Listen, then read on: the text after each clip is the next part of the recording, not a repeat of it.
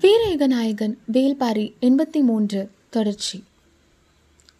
மாலை நெருங்கிக் கொண்டிருந்தது. நீலனின் பயணம் வேட்டுவன் பாறையை நோக்கி விரைந்து கொண்டிருந்தது. செல்லும் வழியில் குமரி வாகையை பார்த்தான். வாகை மரத்தில் முதல் முதலாக பூ பூக்கும் வாகையை குமரி வாகை என்பர். குமரி வாகையின் மலர் பேரெழில் கொண்டதாக இருக்கும். மயிலாவுக்கு சூடுவதற்காக அதை பறித்து கொண்டு பயணத்தை தொடர்ந்தான். வேட்டுவன் பாறைக்குள் நுழையும் போது ஊரே விழாக்கோலம் கொண்டிருந்தது. சேவலின் நெற்றிக்கொண்டை போன்ற கவிர் மலரால் மலரணி வாயிலை உருவாக்கியிருந்தனர். தோரணங்களும் மாலைகளும் எங்கும் தொங்கவிடப்பட்டிருந்தன. சிறுமியர் எல்லாம் ஏங்கை மலரை கூந்தலில் சூடி ஆடி பாடிக்கொண்டிருந்தனர் சிட்டுக்குருவியின் குஞ்சு போன்ற அந்த மலர் சிறுமியரின் தலையாட்டலுக்கேற்ப தாவி தாவி பறந்து கொண்டிருந்தது. மலர் மணக்க தண்டு மணக்க தாது மணக்க எங்கும் நிறைந்த மனத்தினூடே மலர்ந்திருந்தது வேட்டுவன் பாறை. மயிலாவின் தோழிகள் நீலனை வரவேற்று அவனது குடிலை நோக்கி அழைத்துச் சென்றனர். மற்ற காலம் என்றால் ஊரே ஆட்டம் பாட்டத்தில் மூழ்கியிருக்கும். போர் சூழல் ஆதலால் அது இல்லை. நீலன் குடிலுக்குள் நுழைந்தான். நிறைசூல் மங்கை எதிரில் அமர்ந்திருந்தாள். குனிந்திருந்த மயிலாவின் முகம் சற்றே நிமிர்ந்தது. மாதம் கழித்து வந்தவனின் கைகளை பற்றி நிறைவயிற்றில் வைத்து மகவை உணரச் செய்ய வேண்டும் என தோன்றியது. நீ கொடுக்கும் முத்தத்தை உள்நாக்கு நழுவி உணர்வது போல இருக்கிறது. அடி வயிற்றுக்குள் துடிக்கும் மகவின் செயல் என்று அவனது காதோடு சொல்ல வேண்டும் என்று ஆசையாக இருந்தது. ஆனால் அவனது முகத்தை பார்த்த கணம் எல்லாம் சொல்லப்பட்ட உணர்வோடு அமைதியானாள். அவளை பார்த்தபடி எதிரில் அமர்ந்த நீலன் சிறிது நேரம் கழித்து ஆதினியை தேடினான்.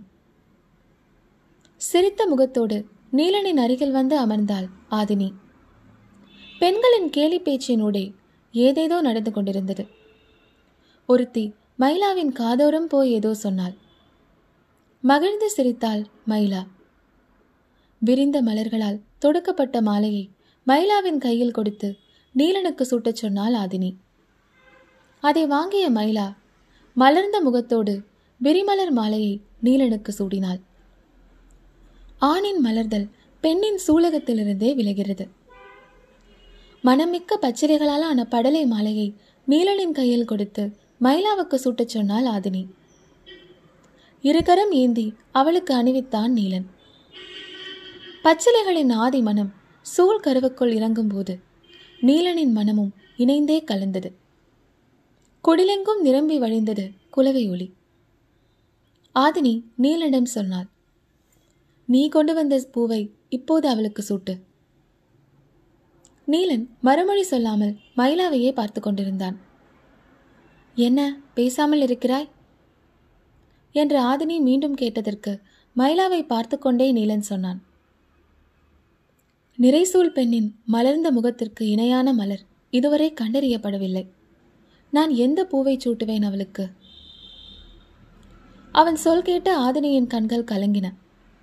நீலனை தன் மகனாக தழுவி நெற்றி முகர்ந்து முத்தம் கொடுத்தாள். அப்போதுதான் கவனித்தாள் நீலன் கொண்டு வந்தது குமரி வாகை. வாகை பூவையா பறித்து வந்தாய்? வாகை கொற்றவை குடிக்கொள்ளும் மரம் அல்லவா? இந்த போர் காலத்தில் போர் தெய்வத்தின் பூக்கள் உன்னிடமே இருக்கட்டும். அவை உனக்கானவை என்றாள். நிறைந்திருந்த ஓசையின் நடுவே அவர்கள் பேசுவதை கேட்டுக்கொண்டிருந்த தோழி ஒருத்தி நீலனை பார்த்து சத்தம் போட்டு சொன்னாள். உனக்குரியது வாகை மலர்தான். காந்தல் மலர் அல்ல.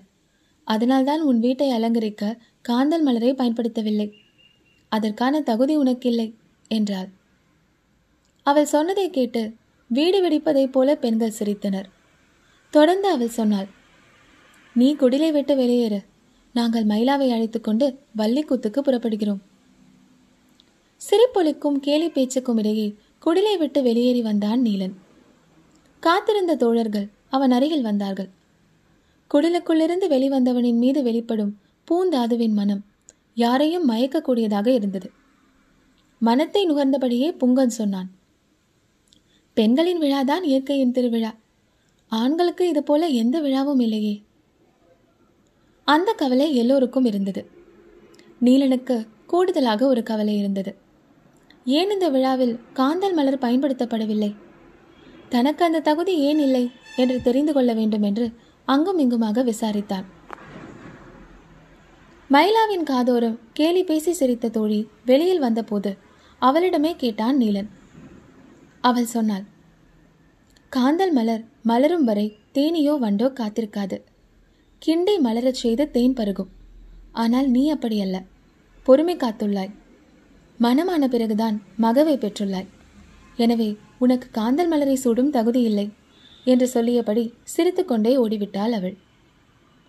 நீலனுக்கு என்ன சொல்வதென்றே தெரியவில்லை. நான் அப்படியல்ல என்று சொல்வதா? அப்படித்தான் என்று சொல்வதா? புரியாத குழப்பத்தில் நின்றான். நேரமாகிக் கொண்டிருந்தது.